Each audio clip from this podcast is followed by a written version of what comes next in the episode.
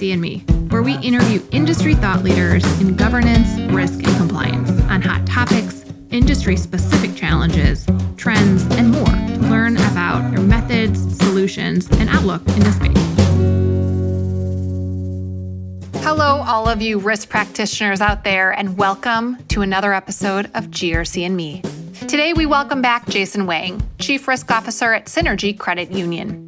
And for longtime listeners, you may remember Jason's previous episodes, where he explained why everyone at your company is a risk manager. And in his return to GRC and Me, Jason discusses how enhancing your business continuity framework is crucial during what he calls volatile times. We dive into what he means by that and so much more. So enjoy my chat with Jason. Well, Jason, welcome back to another episode of GRC and Me. It's lovely to sit down with you in real life this time to have another meaningful conversation. Yeah, yes, very happy to be back. I'm good. Wonderful. All right. So for today's conversation, we want to talk more about business continuity, frameworks, impact, all of that goodness. So let's start first talking a little bit about why are business continuity frameworks so critical in volatile times? I've heard you talk about that. And before we go there, tell us a little bit about, in your opinion, how do you define volatile times? Well, look around and look at where we are, the environment, whether it's political environment, back and forth with the pandemic, and how that has disrupted a lot of, how we work, how we live our lives, how we buy things, how we communicate with each other. And if I use our business examples, when we first went into the pandemic, we had to consider closing our branches, and then dispersing our employees to an environment that they're not used to be working, which is their home, right? So when a lot of these are happening and you have to consider all the different factors, so how do we tell our clientele, doors closed, here's the number to tell, here's the number to call. Okay, so then how do we increase our staffing at the call center? So when all of the factors are happening and you have to make a critical decision quickly, that's what I would call volatile times. And the reason why BCP, or business continuity planning, is so important, particularly in volatile times, is because it gives you that speed to decision, speed to action. And, the theme of the LogicGate annual conference is agility. Yes. We talk about agility. This gives you agility. Great. You don't want to make critical decisions when things are actually happening. And let's have a meeting. Let's call the board. Well, where's our marketing team at creating the creatives, the door signage? Right. When you have a framework that's predefined, everything's there, and you just worry about implementing and deploying. I've heard some people talk about that in a business disruptive event. You don't want to be planning. You don't want to be thinking. You want to be acting. You want to be executing, right? You want to be deploying to that plan that you prepared for. So agility is so critical to that. And on the flip side of that, what happens if you don't have the agility to be able to respond with the speed that you need? Well, then you probably would just take the time to go through the same steps, right? So to make an appropriate business decision when you're facing an incident, whatever the incident is, you still need to go through the steps, call the right people to make a decision. You just slow down. Mm-hmm. And for lower criticality levels, that might be okay. We don't have to make a decision today. Let's talk about this tomorrow or the day after tomorrow, but for something that's really critical. And, you hear cyber breaches, ransomware attacks. This is where every hour matters. Mm-hmm. If your system is down, you can't afford to, let's regroup tomorrow. You have to kind of make a decision now and go from here. Mm, that's great. Yes. And can you talk about what prevention measures look like in a good or strong business continuity program framework? Sure. We actually define our BCP framework into three phases. So prevention is not even the beginning point. So the three phases are preparedness, prevention, response. And this also ties back to what we just talked about earlier. Response is absolutely the last stage. But unfortunately, some people, when they think about this, they always think about, when that happens, I'll respond. Well, you need to have proper preparedness and prevention. Then let's talk about responding, or not having to respond because you have preempted the risk. You have mitigated the risk, right? So going back to the first stage, which is preparedness, do a scan of your own threat landscape for whatever business you are in, Look around, look at your environment, look internally at your people, look at your third parties, and think about what risk factors are there. And then put them into different categories and then talk about mitigation. So then now we're getting into prevention. Sometimes it's just awareness and education that will do a lot, right? So particularly, people tend to fall for some phishing emails. You have to constantly remind them. Sometimes when you see these red flags, it's not a legitimate business email. It's phishing, so don't fall for it. And then when they're third parties, you have to have a framework where you ask the right questions, get the right documentation from them, and have a backup plan. When it's your data, you have to have backup recovery. You have to have your IT team who's always on point, and you know when and where to call someone if something happens, even if it's the middle of the night. So these are all critical points of being prepared, and then you can prevent something from happening. Great. And then I love that you'd said, and then respond. Then you can respond appropriately. That's great. And what would you say are some enterprise-wide efforts that an organization can do just to be prepared as we talk about that? What would you say at the enterprise level folks should be doing or considering?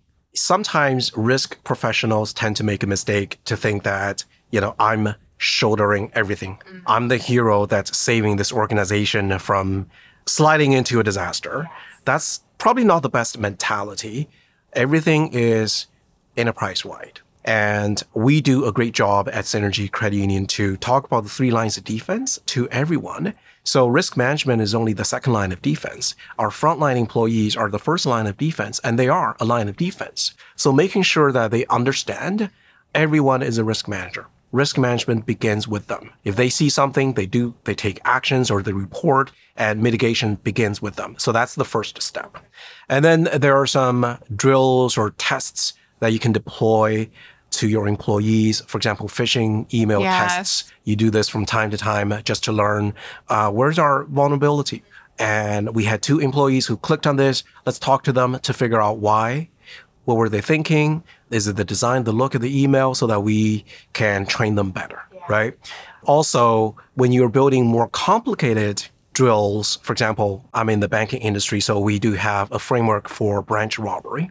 This is where it's if an actual robbery happens, the response team will not only consist of just my team, but we will have pretty much everyone, right? We will have the operational team, the retail, the leadership, and the board, and the communication team, maybe even conduct media training to our senior leaders and the board. Our privacy officer will also step in to look at if we lose any information on any clientele. So this is where it's always cross-functional. Then when you are conducting the drills, you set expectations that this is going to involve everyone. Please set aside some time or resources. We're going to do this in the 4th quarter when you guys are not so busy, or 2nd quarter. So you have to make it an enterprise-wide effort, and you have to always talk to them about this that way. Well, I was going to ask you that because I think at Synergy, you have a very clear and active culture whereby you set that tone and your peers set that tone of this is a collaborative effort. It's a cross-functional effort. We are all harboring the responsibility of risk awareness. What advice would you give to folks who maybe they come into a new organization or they're new to a role and they don't have that culture of risk awareness yet, and they're trying to get an enterprise collaboration going? What advice would you give? What have you seen has been helpful in your career, or even as your team members go out there to have conversations with business leaders? What advice would you share for folks who are trying to get to the level that Synergy is at, where it is a collaborative, shared responsibility of risk management? Sure. Twofold. My answer would be, so leadership sets the tone from the top.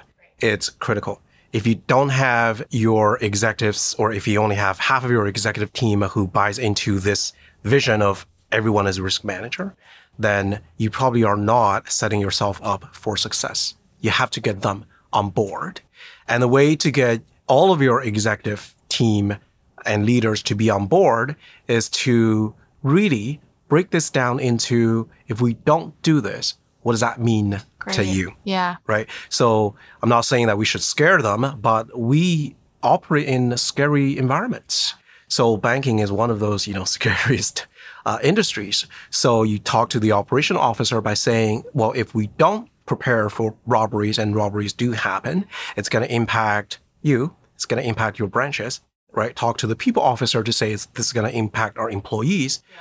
Talk to the finance officer to say, this is going to impact our money, right? Talk to communication and marketing to say, well, we're going to have a reputational damage. So what do? So once you get them on board, and then you ask them to talk to their teams about this and set the stage where if you have a quarterly town hall, somebody from the risk team will go on stage and talk about this, show the three lines of defense visual and say, here's what we are. We're all a particular line of defense, whether you know about it or not. So that is critical.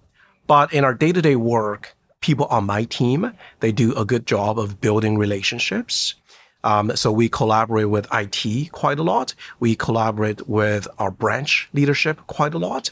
So, and we communicate with each other very often. So that's another part of it. I love that. Okay. So I heard, get support from the top, have a, leadership alignment, whether it's board or executive leadership team alignment, and then talk in the terms of outcomes or impact. So folks can relate it to their own business line, I think is critical. That's really interesting. That's great. I have another question for you. I think there's a myth out there. Can you tell us a little bit about what the myth is and then debunk that myth if you can? Sure. The myth when it comes to business continuity and cybersecurity is that, well, my company has insurance, so why do I have to do this? Let insurance pay for it. So if you were at the conference, you heard the NASA veteran talk about the unfortunate Columbia tragedy. I'm sure they were heavily insured, but what is that going to do? It's not going to bring back the lost lives. And it's the same thing here. Well, you can argue, we're not in that kind of business. It's not life and death. We talk about it all the time, but seriously think about it. In a way, it is.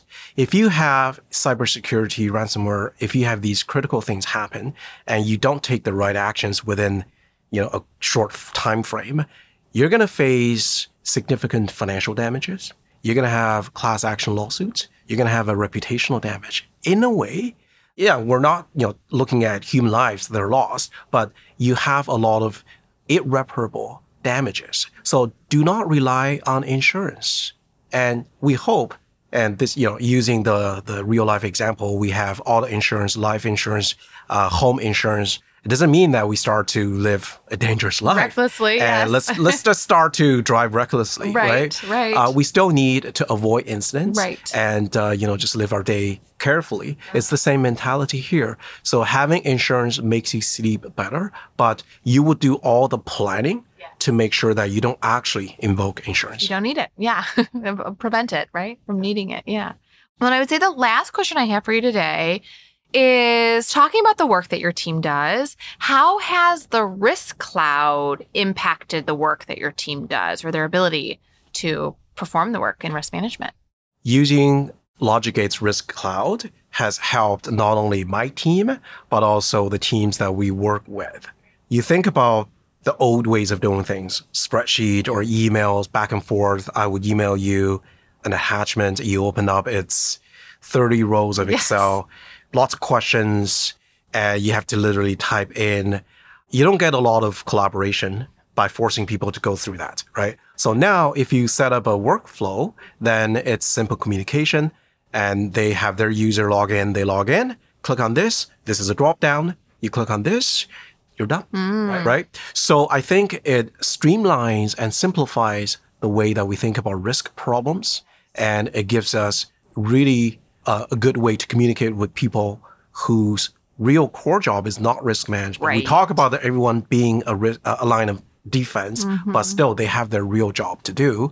You can't give them this burden. This is almost the reason why a lot of people push back and risk people to say, I don't want to do this, is because they see this as added work on top of what they actually get paid for. So you make it streamlined and simplified for them. And if we use complicated BCP scenarios, also setting up the workflow can help arrive at the decision really quickly. So we have a grading system to put incidents into 4 different levels. Not every incident is created equal, right? So you have the most critical ones like ransomware attack, or you have the cyber breach, and then you have little ones, particular employee issue, particular branch issue, then having this in the cloud allows us to go through a few simple steps in the workflow, arriving at, oh, so it's a level 2, and then it's going to point you to this is what you do next. Or this is level 4, well, this is what you're going to do next 3 things, and you blow up to communication plan, your IT plan, right? And you blow that up to how do you recover your data. So this, I think, using the Risk Cloud greatly simplifies things and makes it streamlined and intuitive to people so that it's not overwhelming anymore. Mm-hmm. Oh, that's great. I love what you said about that. We have to keep in mind that they have day jobs and we want them to participate in this, but the best way to do that is to make it a nice experience. And we've seen that, the better the experience, better the quality of the experience, better the quantity of the data that you'll get, the better experience that more people will be willing to enter that system and record risk because it's easy to do. It's intuitive. And I love what you mentioned about there's just consistency and compliance in regards to there's consistency in workflows about the triaging, right? It's less of a human intuition or human activity. It is, this is how we've decided and we've agreed upon. This is how we're going to approach these types of criticalities. And this is what happens next. And it allows you to document and report on that, I'm sure, really clearly and easily for the leadership team and the board. But that's great. And I love that you keep in mind, it is that first line who we need their help. And so how do you keep in mind the user experience that they have? So that's great to hear. Well, Jason, thank you so much for joining us. It's my pleasure. Wonderful chat today. And thanks again. Thank you, too. Now, if you want to learn how Risk Cloud can help you and your organization's business continuity planning, visit LogicGate.com. And until next time, this is Megan Fee with GRC and Me.